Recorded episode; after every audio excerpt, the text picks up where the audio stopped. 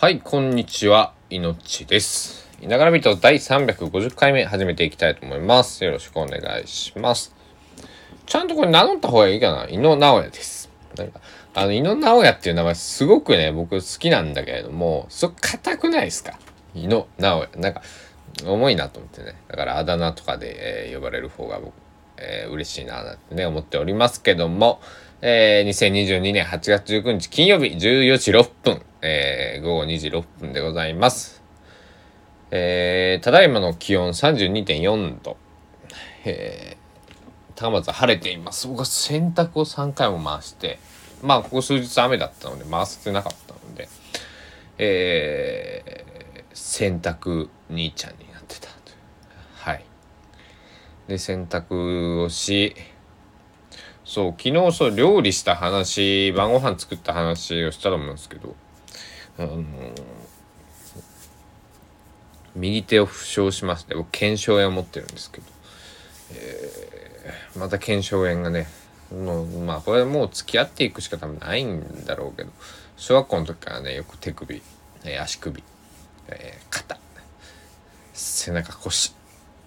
えー小学校の時から、えー整形外科に通っていたので、えーもうね、えーなんだろう慣れているというかまあいいなたまに痛くなるああいいまた痛くなったなみたいなね、えーそんな感じなんですけども。えーそうそうフライパンがね重くてね、あのーちょっとずつ、えーなんだろう。フライパンをちっちゃいのを使っていこうとね、えーいうのを、えーちょっと思った次第で、えー何の話だっていう話なんですけど今日はまあ夏休み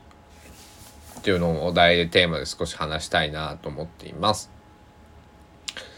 皆さんにとって夏休みってどんな夏休みだったでしょうか？うんと例えばまあ僕は四国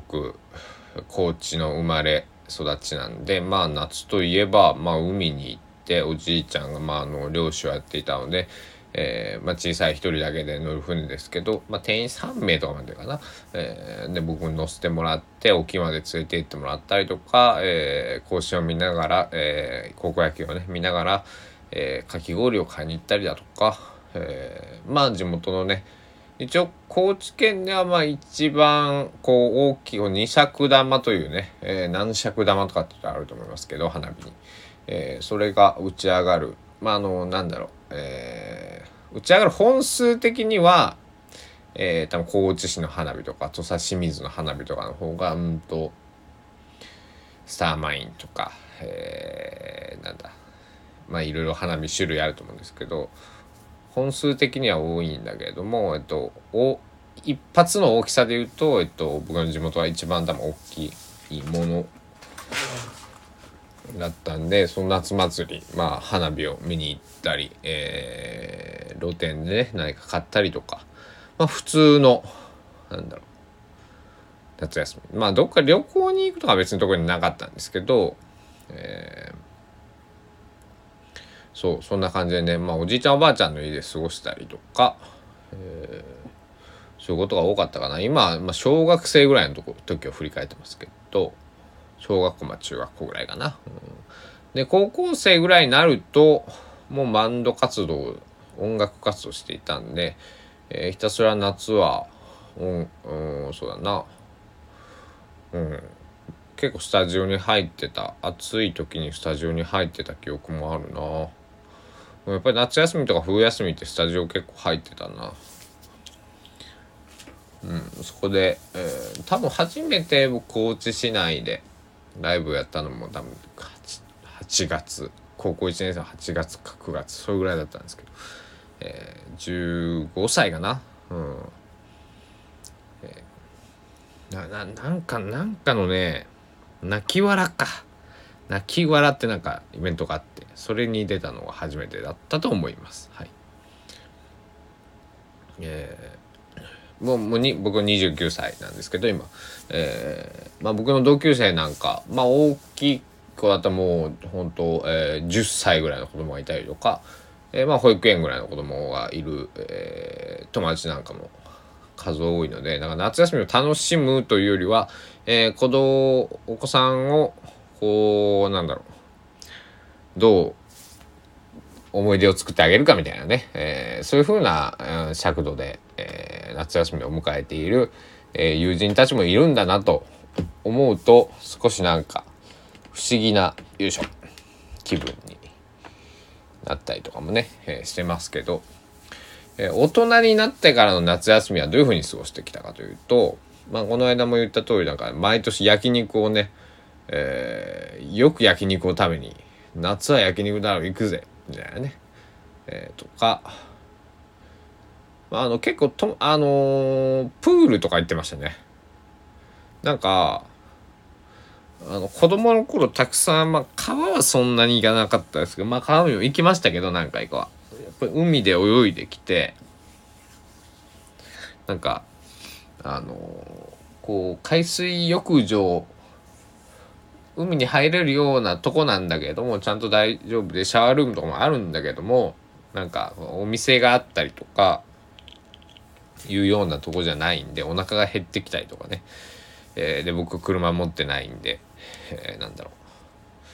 車持ってたねクーラーケースとかにこうなんか食材とか詰め込んでこうとかっていうのもできますけど、えー、あれなんで結構プールに行ってそういう遊園地的なね。そこのプールに行ってそこの露店を楽しんだりね、えー、プールだったらこ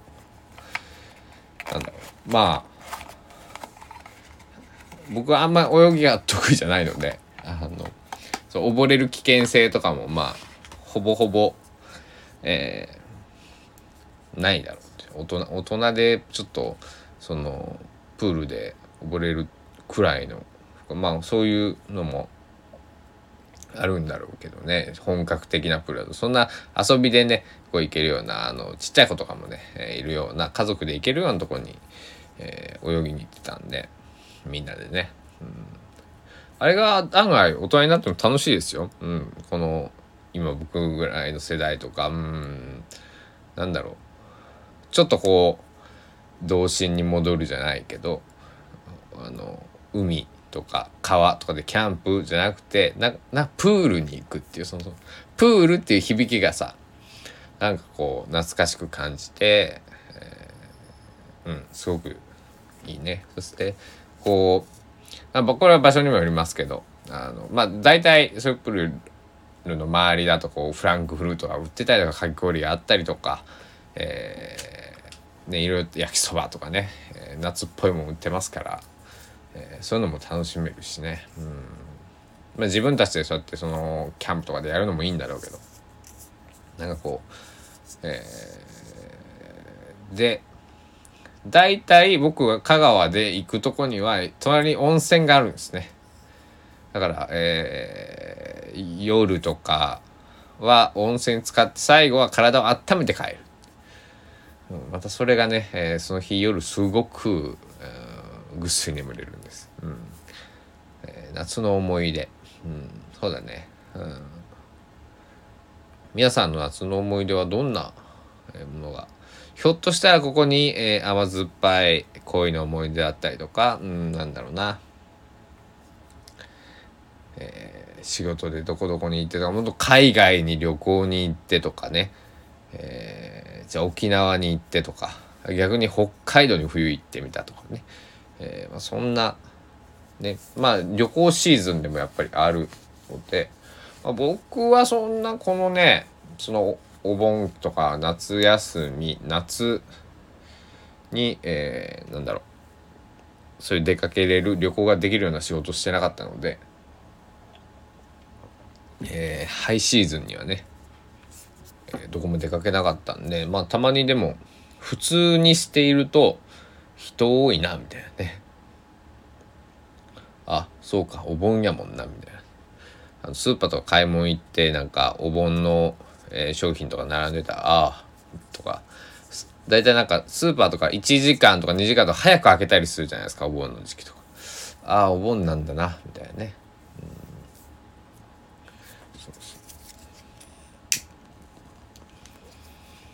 うん、お盆お彼岸か団子は。なんかおばあちゃんが団子を灯籠と、うんまあ、灯籠を出すのを手伝ったりとか。全然でもそうお盆じゃなかったねお彼岸だね、うん、まあ、えー、夏夏の思い出皆さんの夏の思い出を募集して、えー、なんか聞いてみたいな。うんまあ、えー、いい思い出もあるあるだろう。でも僕悪い思い、夏で悪い思い出ってなんか思い浮かぶかな。ああ、海で溺れそうになった話とか。えー、あと、おじいちゃんになんかしこたま怒られた話とか、なんで怒られたか忘れたんですけど、えー、そんな、やっぱりこう普段と違う、こう、えーま、遠くにいる祖父母とか、えー、なんだ。えー、ちょっと非日常的なね、えー、シチュエーションのことを覚えてますね、うん、今年の夏はそうだね。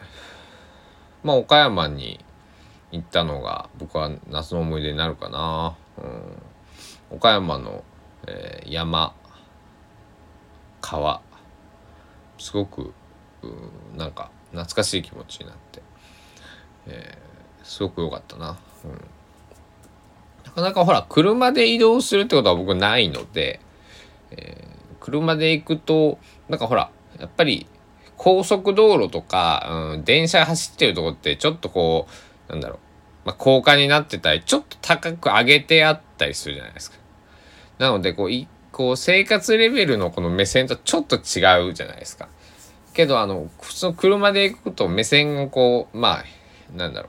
う、ね、歩いてる人と同じぐらいの目線になるそれより下手したら低かったりするからいろんなものが感じられて、えー、すごくいい、岡山旅だったなまあ旅というか あの全然日帰りできる距離なんですけど、えー、ね、えー、いい思い出が今年は、えー、夏の思い出イコール岡山の思い出になったと。そういえば、そう、岡山で思い出したんですけど、あいみょんさんの、この、まあ、あの、瞳に落ちるレコード、新しいアルバム、岡山で2曲レコーディングされてるそうで。で、いつも撮ってくれているエンジニアさんが岡山の方って書いていて、へえと思ってね。へそう、でも結構やっぱ地方にも、今特にね、デジタルデータでやり取りできますから、あの、僕の周りにもね、えー、そういった方、えー、ちょっと名前は出したあれかもしれないから出さないですけど何人かね、えー、ああそこの曲に採用されてる人あそこにいるなとかね。地方にも全然まあ東京とかで一度活躍活動されて活躍していてまあ親御さんの介護で戻ってきたりとか、えー、子育てのために、えー、ちょっと東京じゃあれなって戻ってこられたりとかね、えー、してるような方いらっしゃいますけども。だからそういう方のレッスンとかがね、まあ東京でもありますけどね、普通になんか結構有名なギタリストさんのこう、えー、レッスンを受けられたりしますけど、まあこっちはこっちでね、えー、同じように、えー、その作曲家だったり編曲家さんだったりとかのこう楽器のレッスンだとか今だったら DTM の、え、パソコンで音楽を作る、えー、ののレッスンとか、まあ、そういうのも受けられたり結構しかもそんなに思ったより高くなくてあの、お子さんの習い事の方がよっぽど高いなぐらいだったりするんですね。なので、えー、本当子供さんに 音楽を、なんだろう、うん、BGM とかね、えー、パソコン1台と、まあ、ちっちゃい、えー、ミニキーボード、えー、っていうのがあれば、まあ、まあ、あと、まあまあ、イヤホンかスピーカーはいりますけどね。そんなに投資、まあ、10、10万円か20万円ぐらいあればね、えー、全然できますし、えー、なんだろう野球とかスポーツとかをやるよりは、えー、費用はかからないし あの現実的な問題すごい言っちゃうけどだから子供さんがやりたいかどうか、えー、ですけどね結局はね、えー、でもなんだろう、まあ、パソコンなんかも別に中古で買えばもっとハードル落ちるし、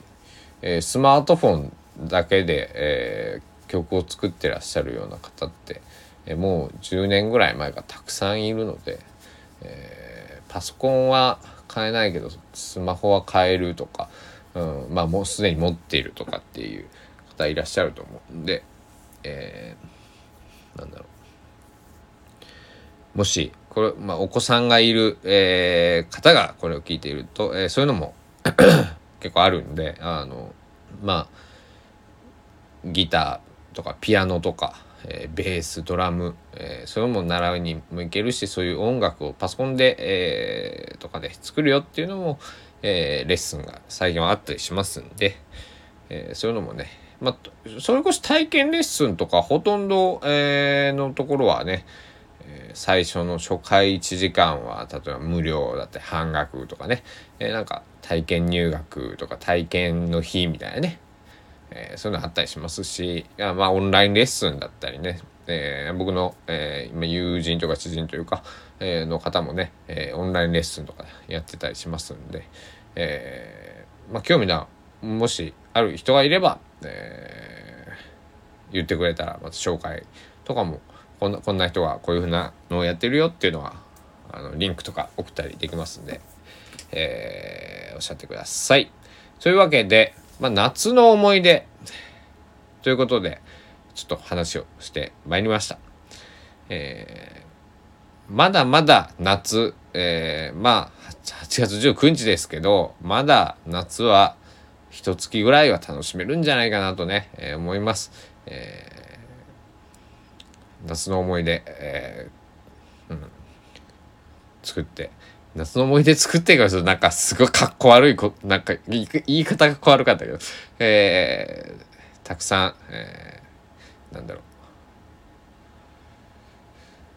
楽しいことをしていきましょう。えー、その中に僕のこの「いながらビート」もね、えー、皆さんの心の中で、えー、楽しんでいただければ非常に嬉しいです。というわけで今日も香川県高松市いながらスタジオからお送りしてきました「いながらビート」えー、いかがでしたでしょうか？まあ区切りのに350回目だったんですね。えー、歯が痛くてそれどころでは、えー な、なかった、えー、私井野直哉、えー、命がお届けして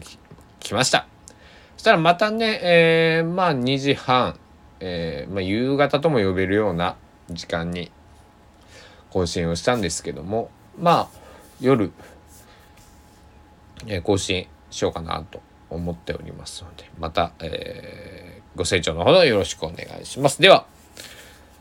またお会いしましょう。バイバイ。